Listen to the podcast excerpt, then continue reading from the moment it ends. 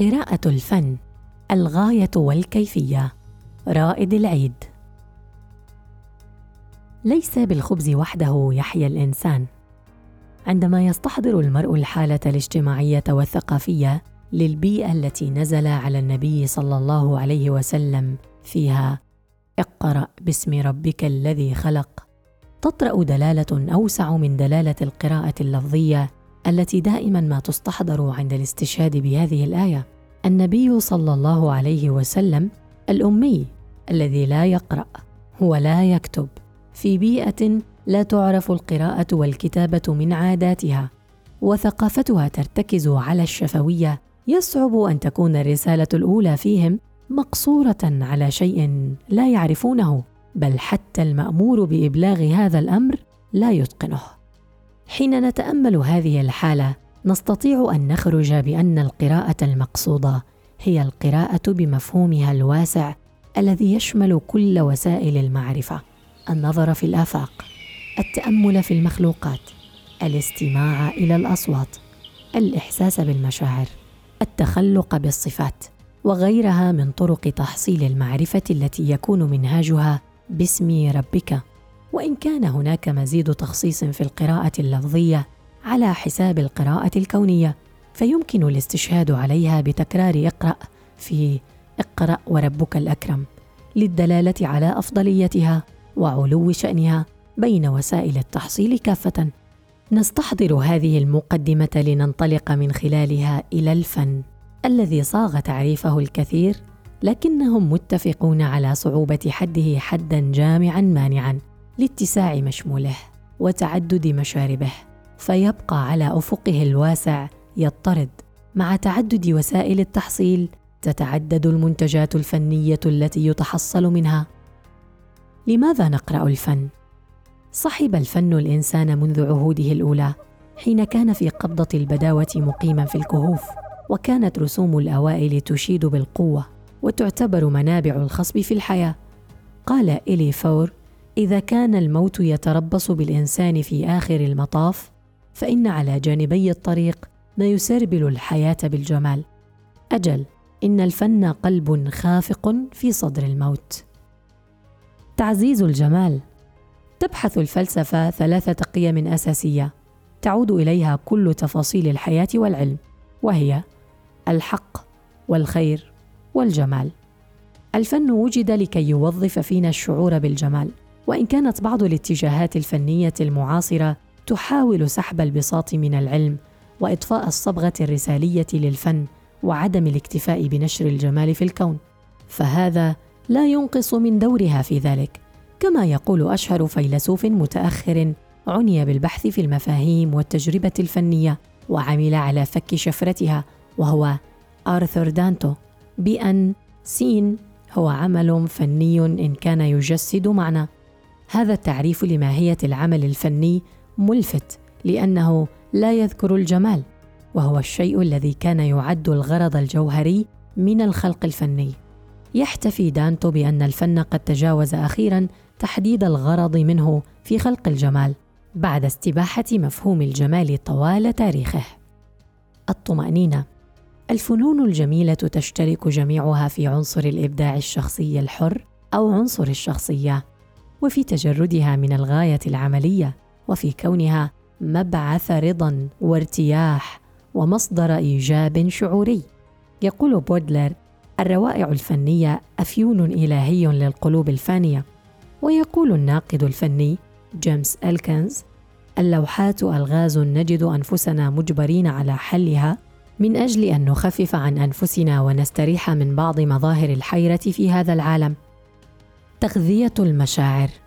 يبحث الإنسان في مختلف تصرفاته إلى تغذية بعض الأحاسيس والمشاعر التي تختلج صدره، وكل شخص بحسب خلفيته الثقافية وبيئته له مصادره الأولية والثانوية في تغذية هذه المشاعر، وقد يلجأ من لم يجد منبعاً تعيش عليه مشاعره إلى إهمالها أو التنكر لها، فتؤدي به إلى مآلات لا تحمد.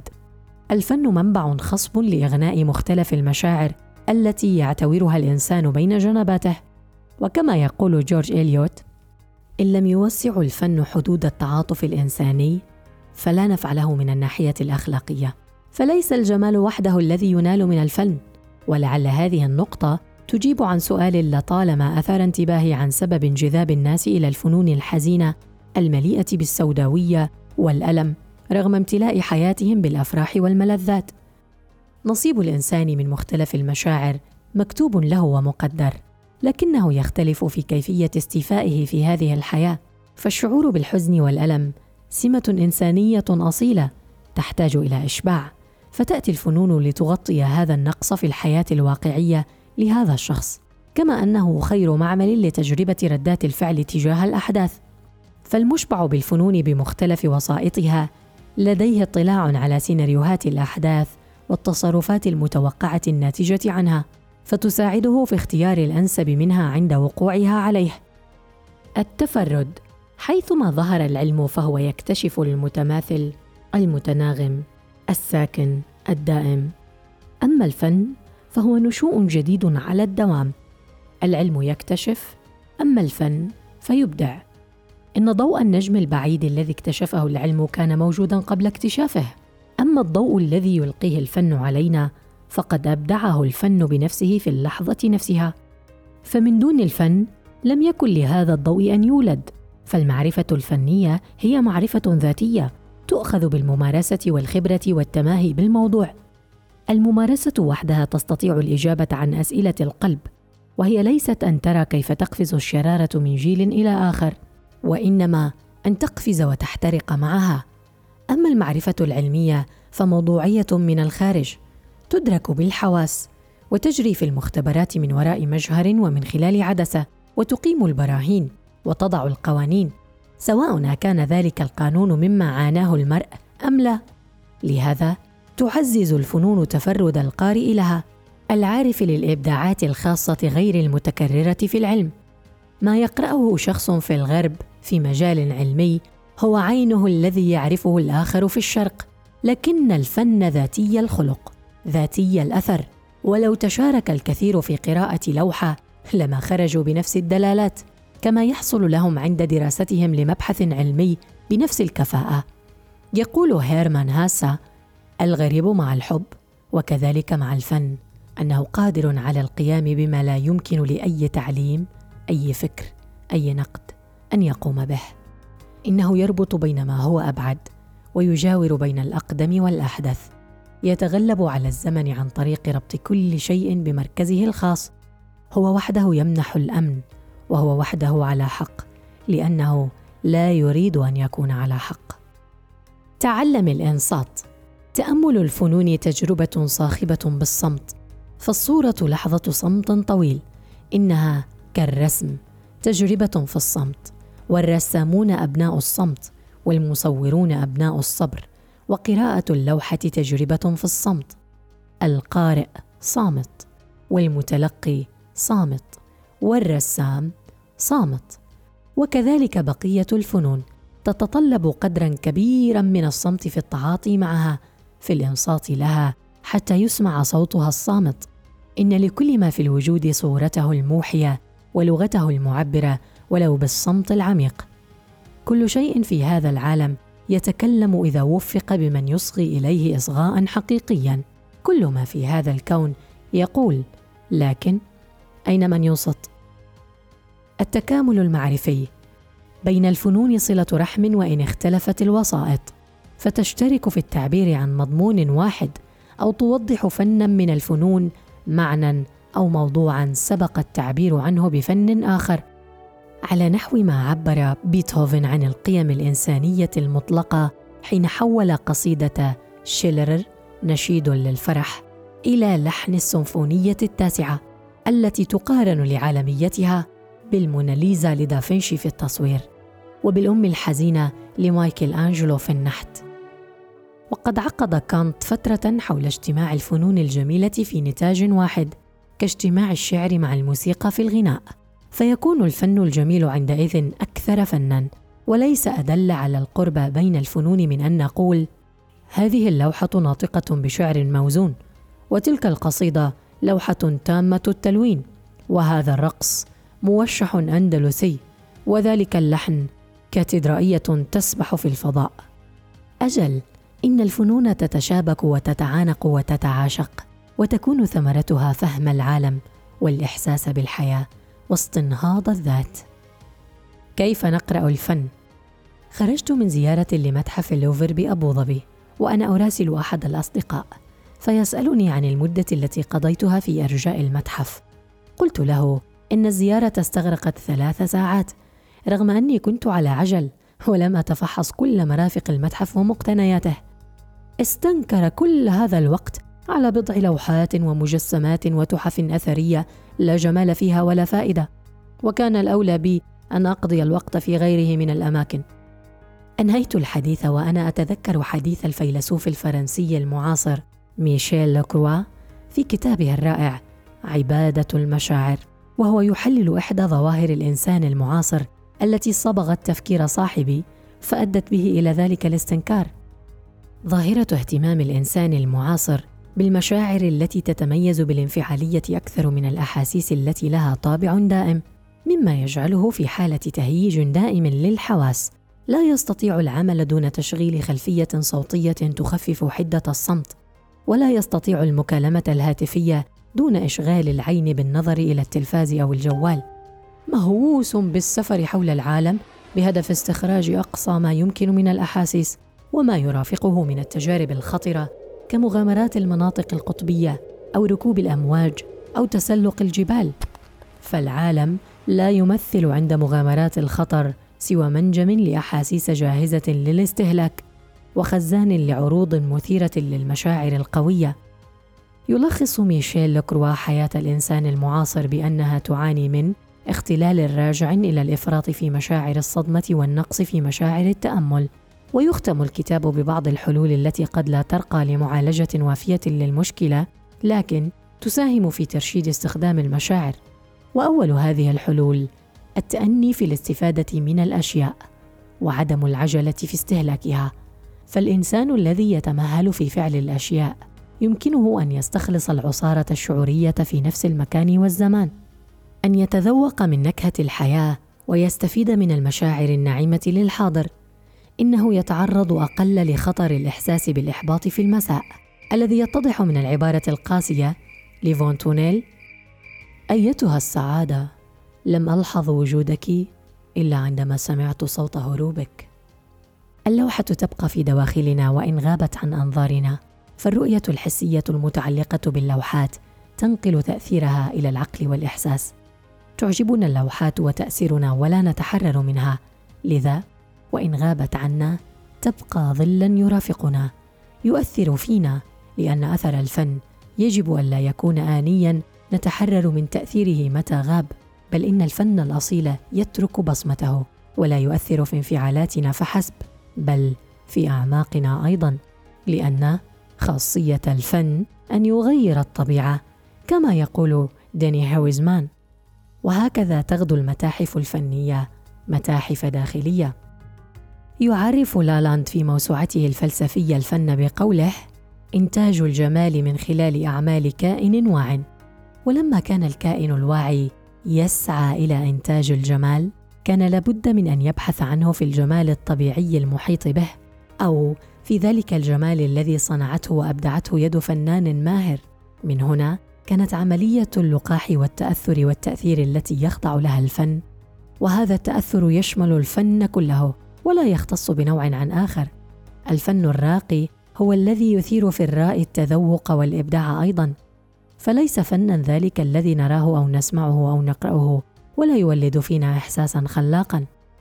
لن يكون الأثر مستداماً إلا إذا أخذت العين حقها من النظر ونالت الأذن نصيبها من الاستماع، لأن العين عمياء عندما تتحرك وهي ترى عندما تقف، والقراءة العابرة لا تترك إلا أثراً عابراً. وربما احتجت إلى تكرار النظر، لأن في إعادة القراءة ما يوقف الخيال ويخصب القارئ فيكتب بدوره ويبتكر. ليس هناك أسباب خاطئة وأسباب صحيحة في الإعجاب بعمل فني. قد يعجب أحدهم بلوحة منظر طبيعي لأنها تذكره بمسقط رأسه، وقد يعجب بلوحة لأنها تذكره بصديق له. فكلنا عندما ننظر للوحة ما نتذكر مئة شيء وشيء تؤثر فيما نحب وما نكره. وما دامت هذه الذكريات تساعدنا على التمتع بما نرى ومحاولة فهمه والاستفادة منه، لا ضرورة للقلق. نحن لا نحتاج إلى البحث عن سبب النفور الذي يفسد متعتنا التي كان يمكن أن نشعر بها في ظرف آخر، إلا حين تجعلنا ذكرى غير متصلة بالموضوع نتحيز، حين نعرض بالفطرة عن لوحة منظر جبلي لأننا نكره التسلق. إن هناك أسباباً خاطئة للنفور من عمل فني. هذه القناعة تعالج إشكالية الصراع الأزلي حول مفهومي الجميل والقبيح في الفن، والذي لم يهدأ ولن يهدأ. فبعد أن كان الهدف الأول للفن هو التعبير عن الجمال، أتى فريدريك شليغل ليجعل القبيح هو الميزة الغالبة، هو الكلية للطابع، للفرد، للمثير للاهتمام، للبحث الذي لا يقنع ولا يرضى بأي جديد، للاذع وللمذهل. فالتقييم الفني ذاتي بحت، لا عبرة له بالنظريات ولا بالمدارس الفنية. إن تعلم الفن لا ينقضي، هناك أشياء جديدة دوما على المرء أن يكتشفها، وأعمال الفن العظيمة تبدو مختلفة في كل مرة نقف أمامها، تبدو غير قابلة للنضوب ولا يمكن التنبؤ بها كما هو حال البشر في الواقع. لا أحد ينبغي أن يظن أنه يعرف كل شيء عنه، إذ لا أحد يعرف، وربما لا شيء أكثر أهمية من التأكيد على أنه حتى نستمتع بهذه الأعمال يجب أن يكون لنا عقل جديد، عقل مستعد لالتقاط كل إشارة وللاستجابة لكل توافق مستتر، وألا يكون العقل مزدحماً بالألفاظ الطنانة الطويلة والعبارات الجاهرة والأحكام المعلبة. إن عدم معرفة الفن خير من نصف المعرفة المؤدية إلى الادعاء. يقول الفيلسوف آلان: يجب ألا نحكم على الرقص ما دمنا لم نتعلم كيف نرقص. إن الفن الحقيقي متفلت من عقال الدين والسياسة والأخلاق، حامل شعلة التمرد والثورة، عراب للعصر الحديث، مكتشف للمستقبل، فعل انفصال عن الطبيعة والحياة، وقفز على نسيج الرتابة الباردة حد الموت إلى توقيع جديد مفعم بالانفعالات وإعادة تشكيل الحياة. الفن والفنان يسعيان لاستكشاف الحياة المتجددة سعياً متجدداً، انطلاقاً من نظرة نقدية للماضي، في حين أن الأيديولوجيا تنزع إلى التمحور على عقيدة معينة ترفض الشك أو النقد وتخطئ من يخالفها، فتبتعد عن الحياة الواقعية. إن الفنان نقيض الأيديولوجي، والفن معاد للأيديولوجيا. يمارس بعض المنتسبين لشيء ما هذا العمل خوفاً عليه من الزوال، أو يتبنى أحد رأياً معيناً حماية له من الاضمحلال، لكن الفن ليس بحاجة إلى هذا. سئل ميشيل بوتور عن أهمية الرسم عنده، فقال: إن الرسم لا يتدبر أمره من دوني، أما أنا فلا يمكنني أن أتدبر نفسي من دونه. ويقول شكسبير في السونيت ثمانية عشر: ما دامت للبشر أنفاس تتردد وعيون ترى، سيبقى هذا الشعر حياً، وفيه لك حياة أخرى. من تجارب قراءة الفن الرائعة ما قام به الدكتور جوزيف طانيوس لوبس في ثلاثيته عن لوحات القراءة، والتي بدأها بكتابه لوحات انحكت، ثم كتاب تقاسيم على وتر منفرد، ثم كتاب ترنيمة العندليب الثالثة، وسيصدر له قريباً كتاب عن قراءة التحف الفنية.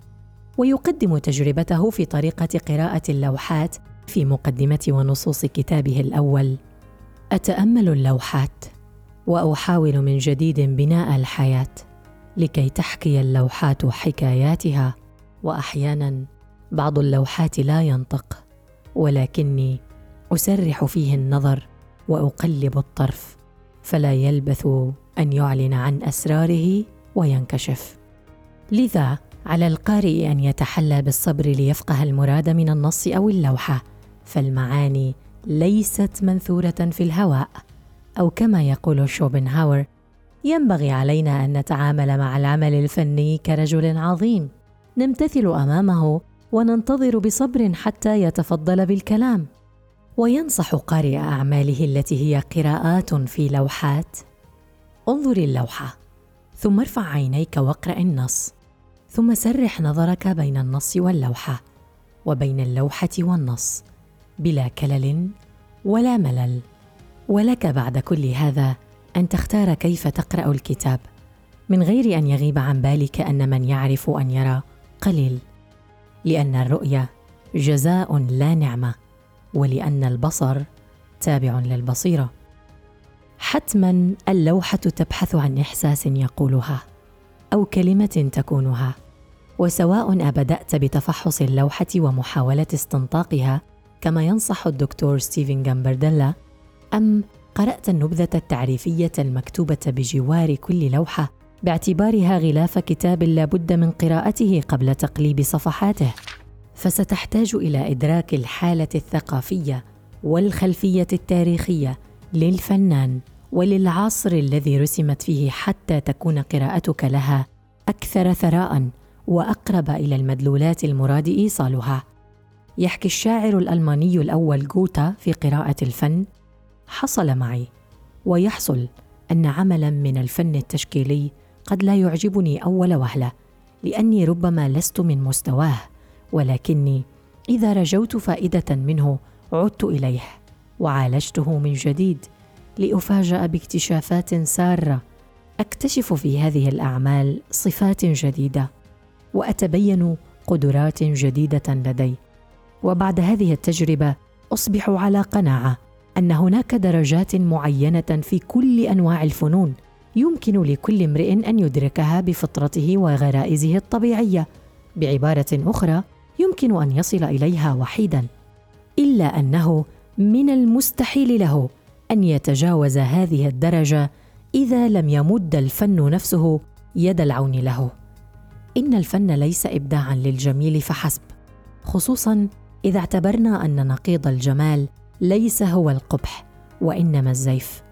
إننا لا يمكن أن نصف بالجمال أقنعة ساحل العاج ولا التماثيل الصغيرة التي لا عيون لها، فهذه كلها تعبير عن البحث الأصيل للحقيقة، لأنها تمثل شعوراً جوانياً، اتحاداً بحدث كوني يتعلق بمصير الإنسان.